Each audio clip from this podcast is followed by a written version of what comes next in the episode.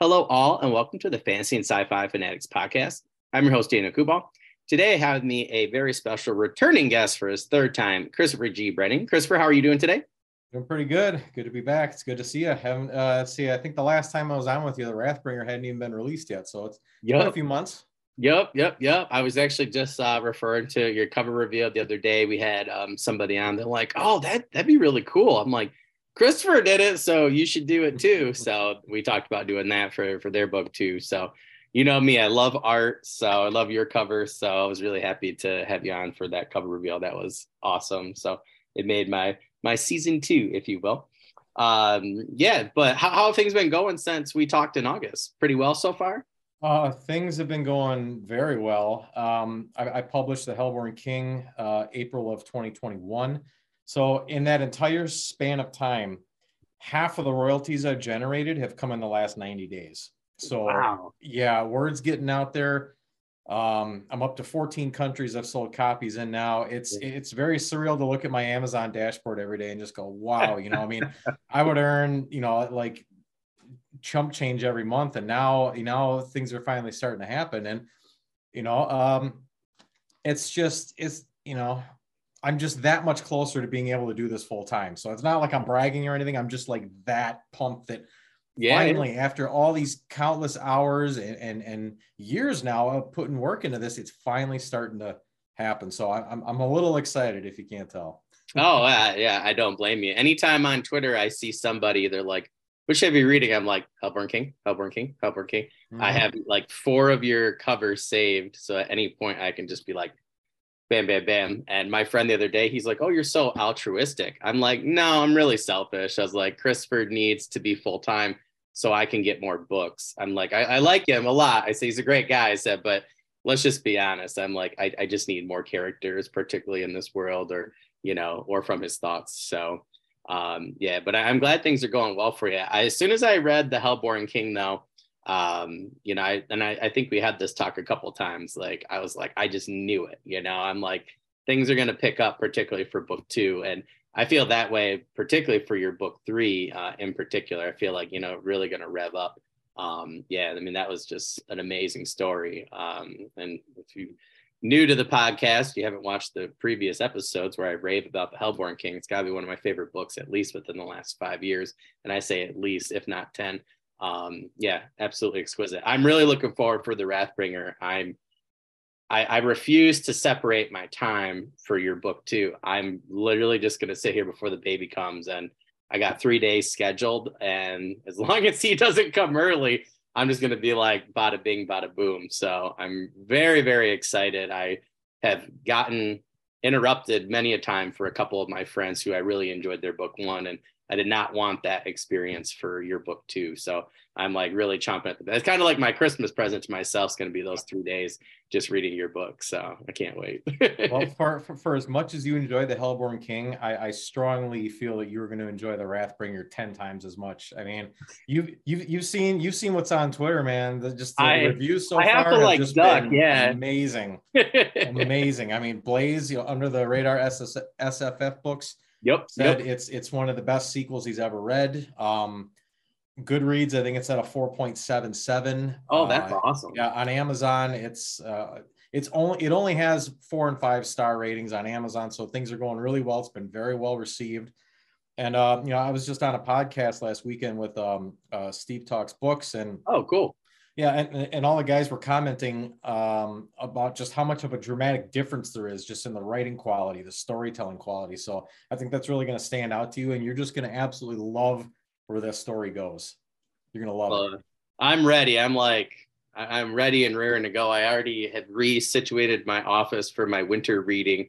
Like, I mean, I'm telling you, I'm I'm like ready to go. So that's going to be um, one of my favorite reviews that I've done so far. Uh, I guarantee. I was listening, still going back and listening to the Hellborn King again on Audible, um, trying to get those, you know, reviews and things like that. Um, and I've been re-listening to it so that you know in the next couple weeks I'll be good to go again for you know book two.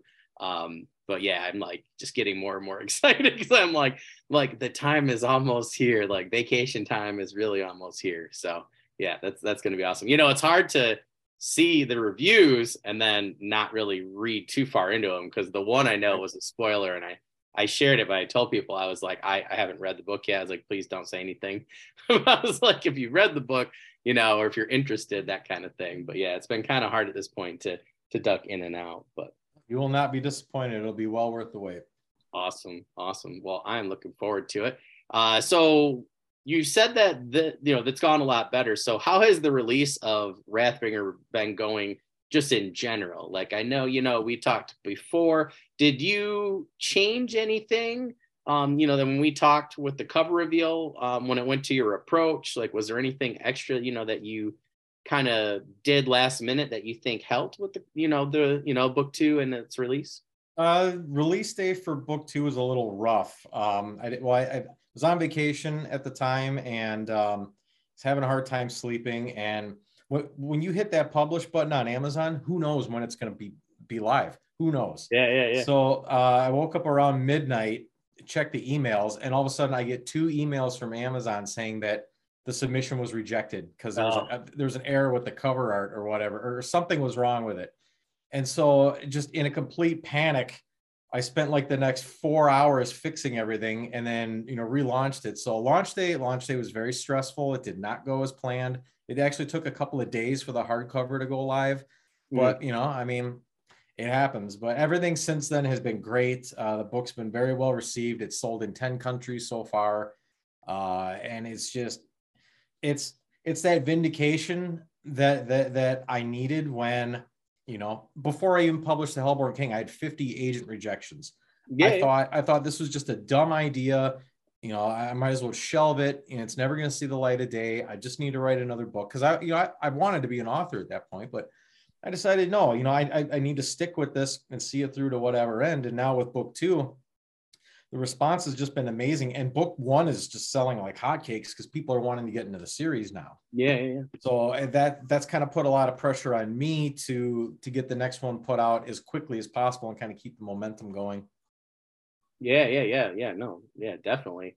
It's interesting that you said that. I mean, I just had a guy on TikTok that I follow, and his release, same thing. Like he goes to release, you know, was checking some things three days before, and I believe his book's supposed to release so yeah, so I guess it's tomorrow, and Amazon completely locked it. So he has the paperback, but not the Kindle version. So I'm just like, holy moly, like that to me, that would be very, very, very stressful. So very yeah. stressful because I didn't want to do a pre-order because of the way Amazon rankings work.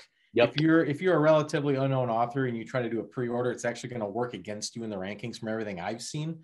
Um, so I didn't want to do that. I wanted to launch it on launch day, and of course, you know, it didn't go as planned. But you know, everything since everything since then has been really good.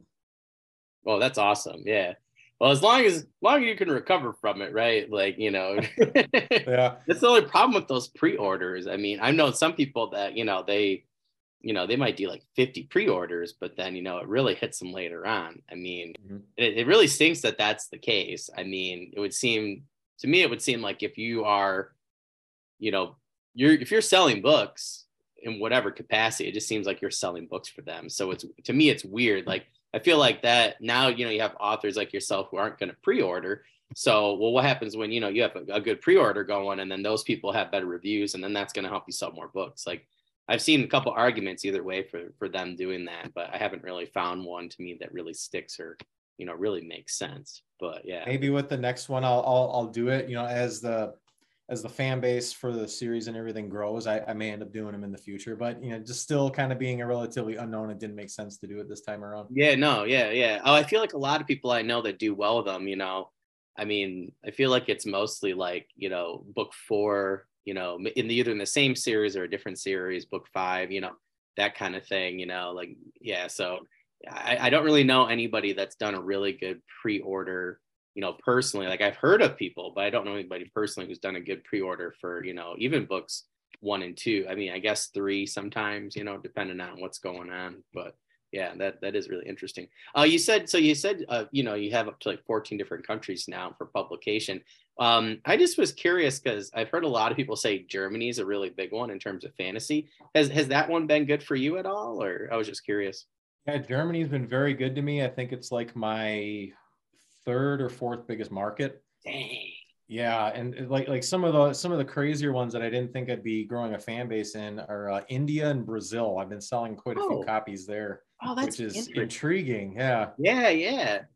Oh, that yeah, that is interesting. Yeah, Mm-hmm. I, I would I would expect Germany. I I just know that you know I don't know what's going on there with the publication, you know, but I know so many you know people over the last decade, you know, who have done really well with German translations, both for Kindle, you know, and Audible, and then they seem to you know sometimes sell more than you know here in the states. So it seems to be their thing. But yeah, those other two, those are pretty interesting. I would love Yeah. to to figure out the analytics there and you know kind of see why to me that is really interesting maybe you're onto something here maybe they're you know those two are like the next germany you know in terms of yeah, maybe. fantasy. Yeah, I mean, Spain, the Netherlands, and Italy are are kind of taking off too. I've been I've been selling a lot more there Mm. recently, so it, it's very exciting to see the fan base growing worldwide. And you know, I just hope that uh, I I just hope I never let anybody down. That's just my number one fear is that you know I'll, I'll put out a couple of good books and you know everybody will be so hyped for it, and then I'll miss. You know, but that's just me being hard on myself.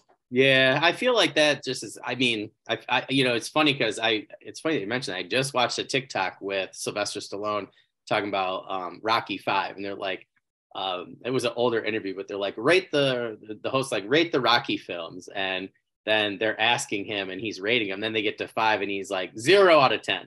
And they're like what do you mean zero? He goes zero out of ten. He's like i hate it. We missed the mark. He goes i missed the mark he's like i you know we just didn't have it that time you know he's like the other ones i think did and he goes i think rocky balboa you know uh, six was a lot better you know and 7.5 out of 10 you know and i that to me like really hit me. I'm like here you got a guy you know who you know writ, you know wrote this great amazing screenplay you know did all these things and you know if he can have a bomb on a five you know i feel like some of us have a little bit more leeway but yeah it's funny too because i did see um you know it's funny seeing people talk about brandon sanderson too you know and for me like warbreaker by him was amazing. Like i loved it.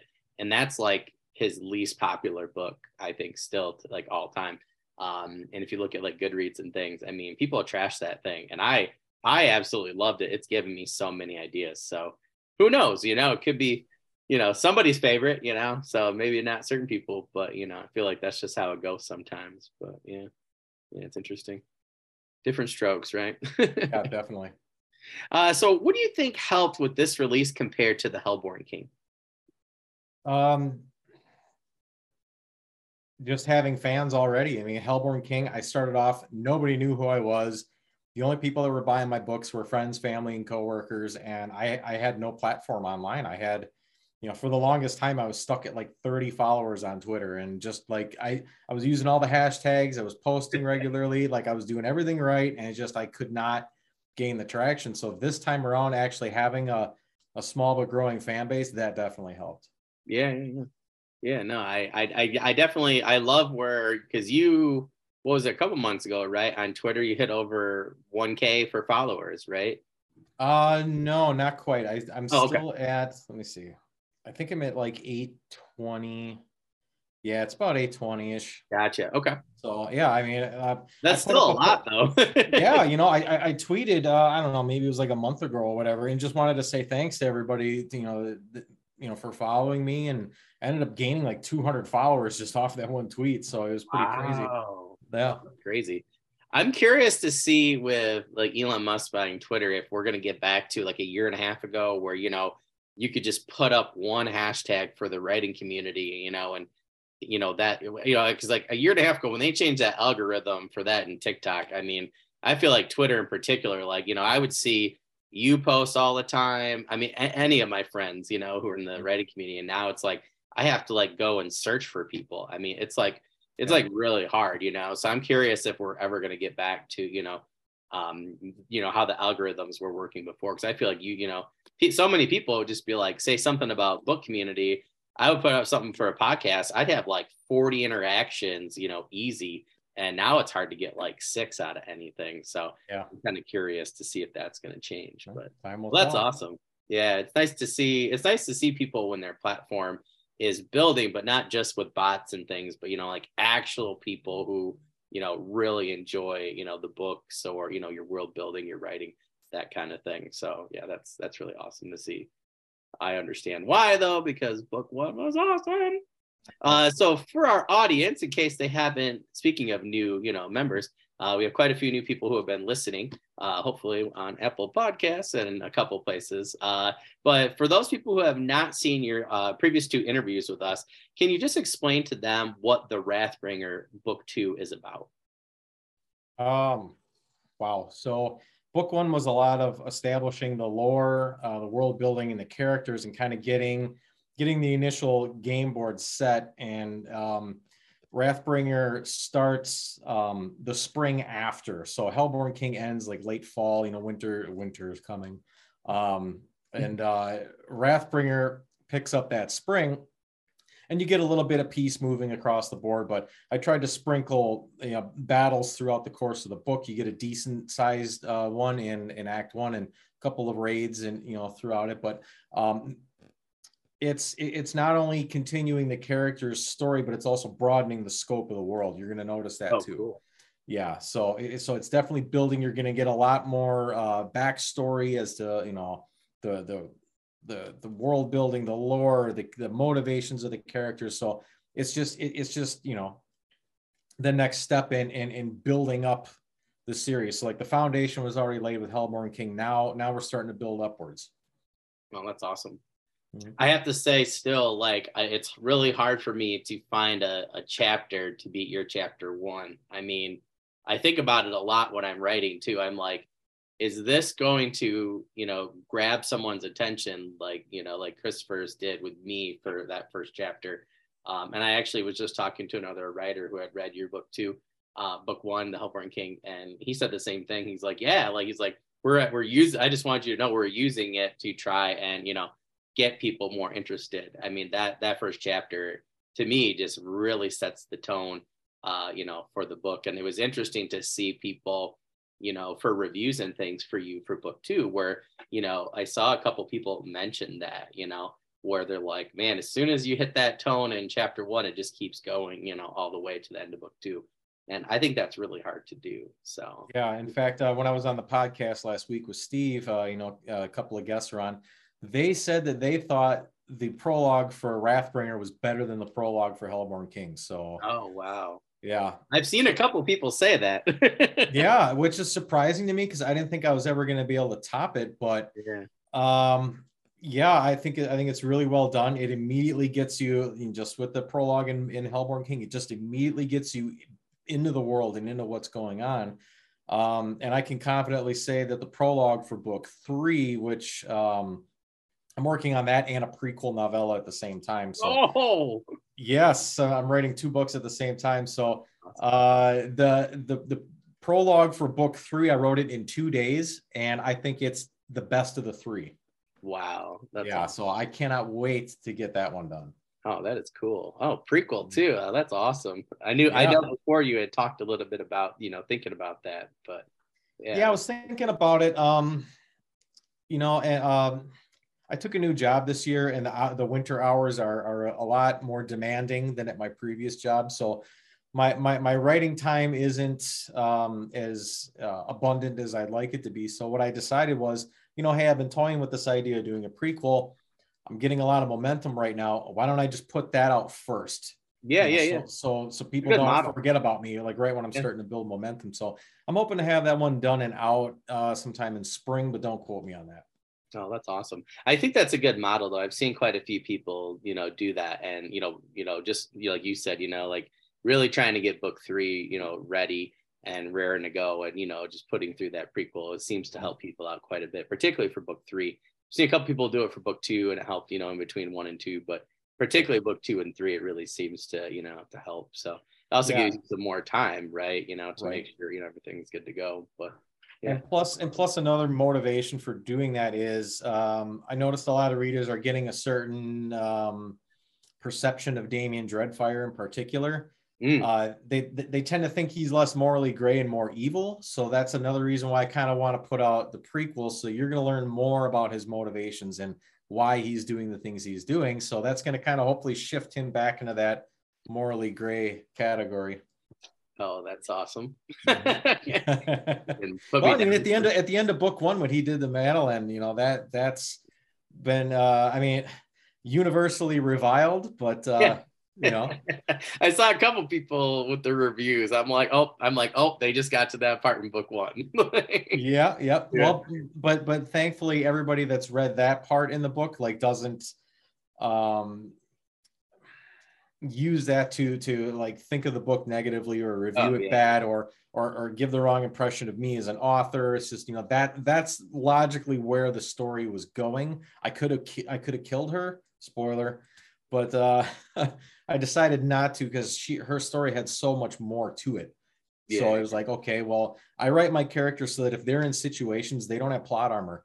You know the you, you got to get out of it one way or another. And she got out of it you know in a fairly bad way. Uh, so yeah, uh, I'm very thankful to everybody who's who's read that chapter in particular and has not poo-pooed the entire book because yeah, yeah, yeah, yeah, yeah. I well, I feel like there were other things that you did where, you know, like you could clearly tell you were setting up a particular type of story, and I have to say, from her perspective in particular, like, you know, like we talked in our last interview, some of the things that you did, I don't want to give things away, but some of the things you did with world building to me with her perspective and it, it really solidified, you know, the world.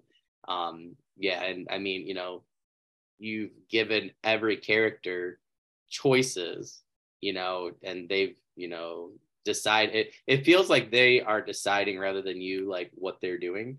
And I think that's I think that's how it came off more than you just decided, oh, I'm just going to do this thing. So to me, it was like, you know, like you said, like it was really an inevitable spot at that point. So, which I think yeah. a more compelling story.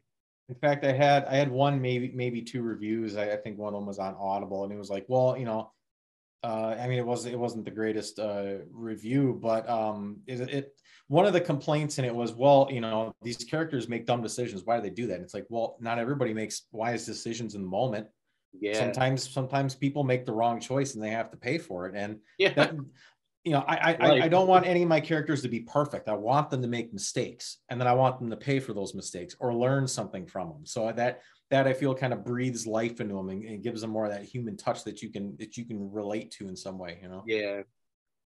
Yeah. I i mean i, I felt like they were more realistic that way because mm-hmm. they had flaws and you know they were trying to do the right thing in the moment. And then they might think that I feel like that way. You know, I'm like, oh, did I make the right decision six months ago? I'm like, maybe not. You know, like yeah. I have a few decisions to make this year by the end where I'm like, oh, you know, six months later, I might be like, that was dumb, but yeah. you know, I, you know, did the best in the moment. But yeah.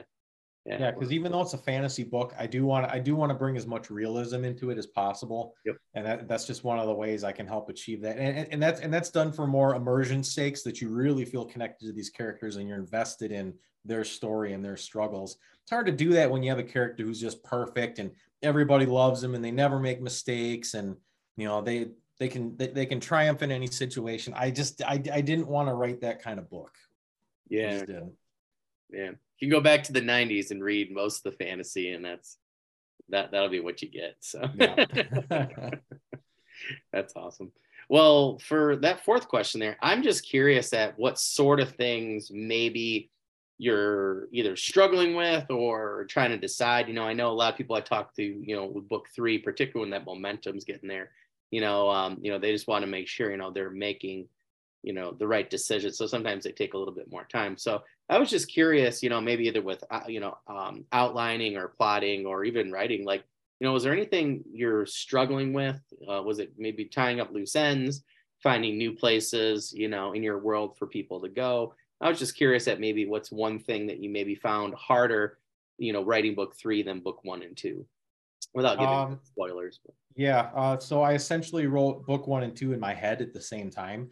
I mm-hmm. knew I knew pretty much exactly what I wanted to have happen start to finish. And I left a little wiggle room for I, you know, ideas to pop into my head or like Titan, for example, was a like kind of a last minute addition. Like he oh, was man. not originally in the game plan, and now he's such an integral part of the story. Um, book three, I don't have a whole lot planned out. I mean, I know, I know certain places I need characters to be, certain battles that I know are going to happen, and I know certain characters that I want to have die. I don't I don't know if the story will go that way, but um, th- there's just a lot of unknown, and so the, the struggle is to not drop the ball now. You know, because I, I think I've kind of avoided the sophomore curse with Wrathbringer, um, but that doesn't you know it doesn't mean I can't still you know uh, have a dud on book three. So, so there's a little bit of pressure um, and just not really having the same outline of ideas that I had for the other two.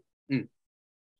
No, I mean, I think that makes total sense. I think you, you you bring up a good point too, right? Like everybody always wants a fan base, but then once you start to get that fan base, you know, then it then it becomes harder, right? Because then there are things that are expected of you, you yes. know, and I, I think that's the the curse of success, you know, as an author at times, you know, and it's something that not a lot of people talk about. You know, I think some people once the you know they get to a couple of trilogies down or something you know they're just like oh yeah whatever and it's like no like they're you know i've i've talked to a couple authors privately where they're like yeah like you know there's a little bit more pressure you know to finish things i feel like will Wight you know i talked to you know some people who interviewed him for one podcast and you know he talked about that you know trying to draw a cradle to a close you know and he's like you know he has the same fears. It's funny that you know somebody that sold over a million copies you know has you know the same fears or Stephen King uh, was one that somebody just interviewed him and he actually said the same thing. And I'm like well Stephen King feels that way. I feel like yeah. the rest yeah. of us are okay. But yeah that's that's interesting. Yeah that's a good one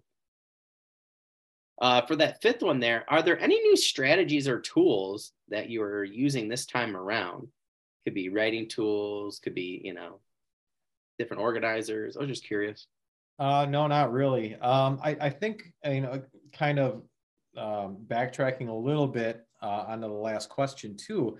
Um, whenever I'm writing, I'm I'm always listening to music, and each character hmm. kind of has their own playlist and everything.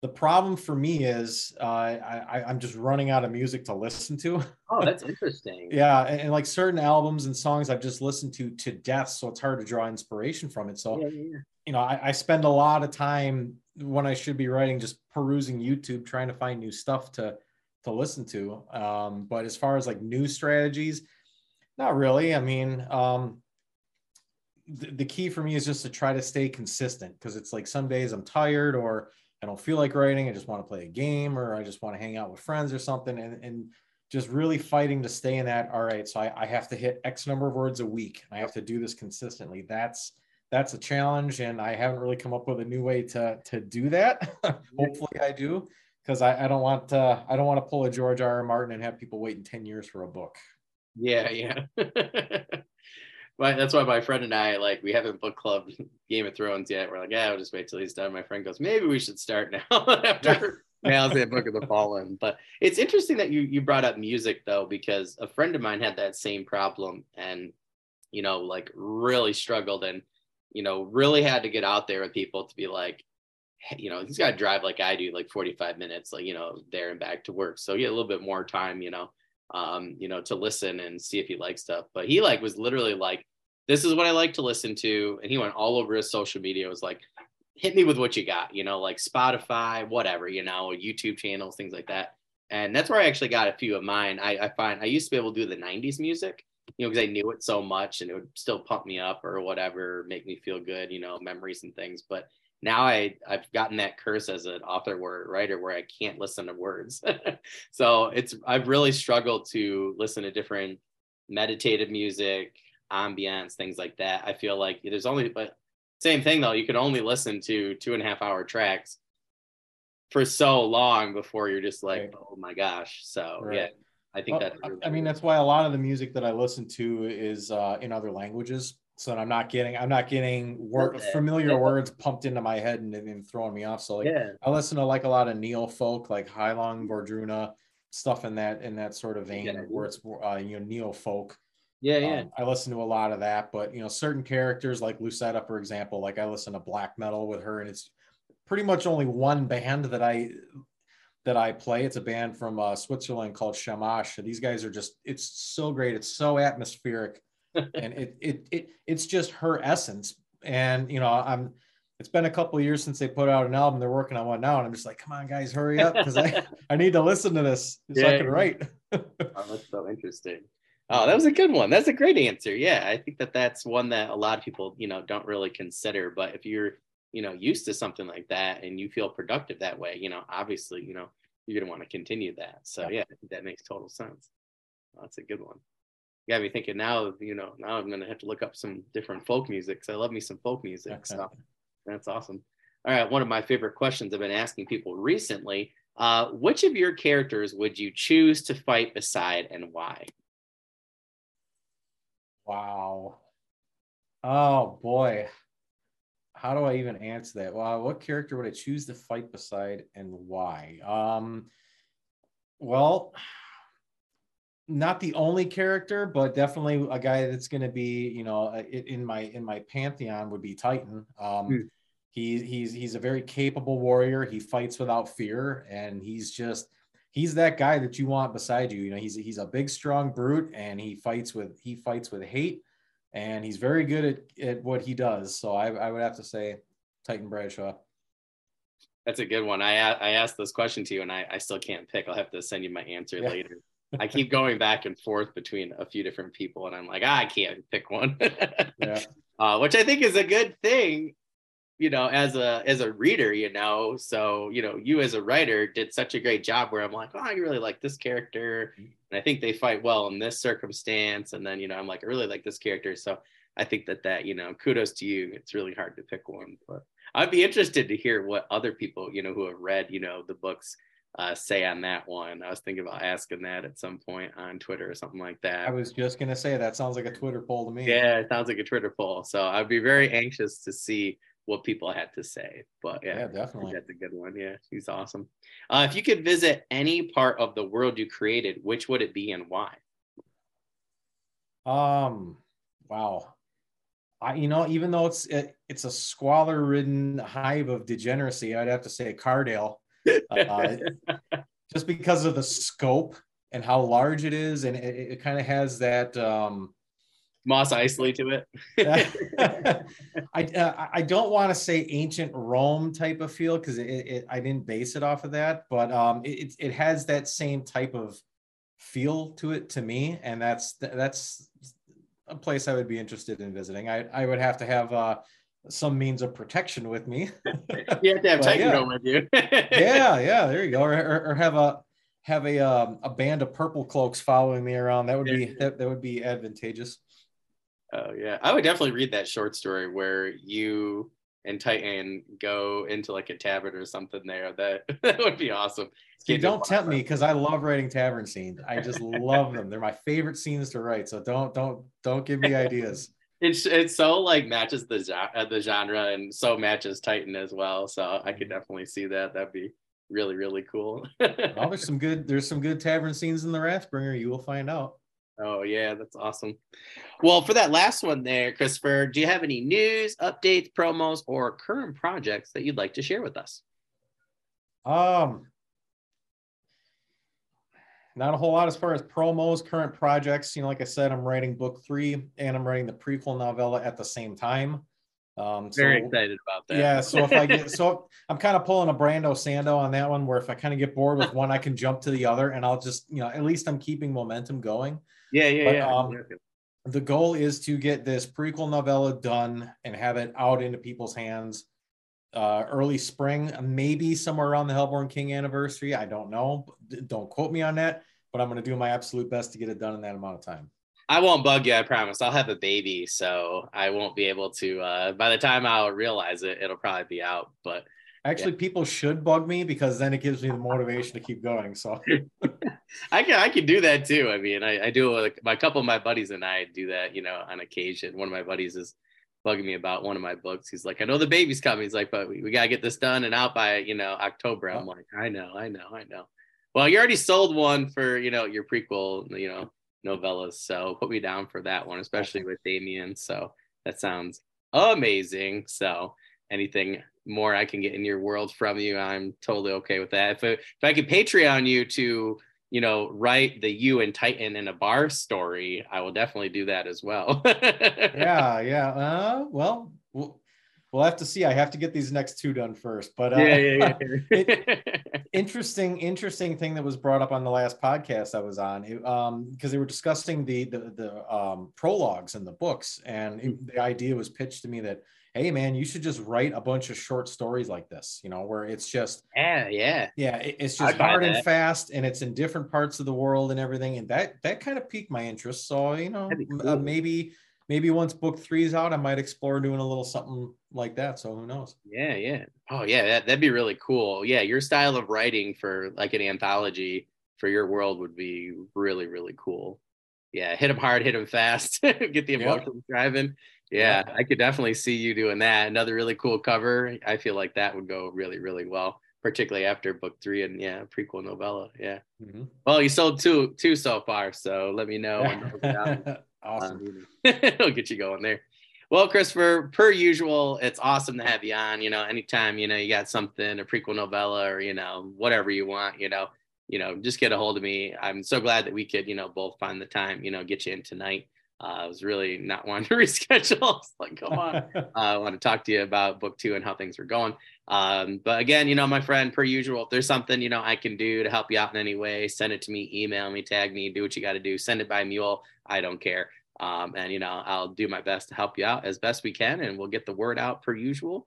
Uh, other than that, though, you know, I hope you guys, you know, have a rest, a good rest of the night and uh, I'm really looking forward to book two, and I hope that things you know continue to climb for you. So, well, thank you, and and I appreciate all the work you've done so far to to to, to get the word out about the books. Um, you know, I, I, see the notifications on Twitter all the time, and I'm just like, I'm always so pumped when you know when I see you out there spreading the word, and I really want to thank you for that, and I cannot wait to come back with you and talk Wrathbringer once you get it read. So oh, so the, oh, that was the thing I totally forgot to to message you about. So we'll definitely have to you know have you on um, for you know an early episode for season three.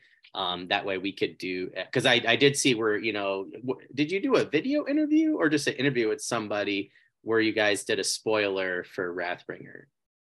Uh, that was the the podcast I was on last week. That was a okay. So it was Steve. Okay, okay. yeah, that's yeah, what I thought. Okay, Steve, yep. Okay, cool. Yeah, I would love to do one of those. Um, you know, for both book one and book two at some point with yeah. you. Uh, maybe yeah, in definitely. anticipation, you know, at some point, you know, uh, spring or summer, you know, for book three or the you know the prequel novella. I'll definitely put you down for that. That sounds absolutely awesome to me, and I'm already, like I said, reviewing both books um, here in the winter anyway. So I think that'd be really cool. So. Cool. Awesome. Can't wait awesome. to can't wait to come back and talk with you again. Yeah, I'm really excited. You know, you know me. As soon as I get done with book two, I'm gonna be hitting you up on Twitter and be like, "Why? What did you do this yeah. way?" I'll try not get too angry. But uh, all right, my friend. We have a good rest of the night, and per usual, my friend, I will see you on social media. All right, sounds good, man. Cheers. We're going, buddy. Bye.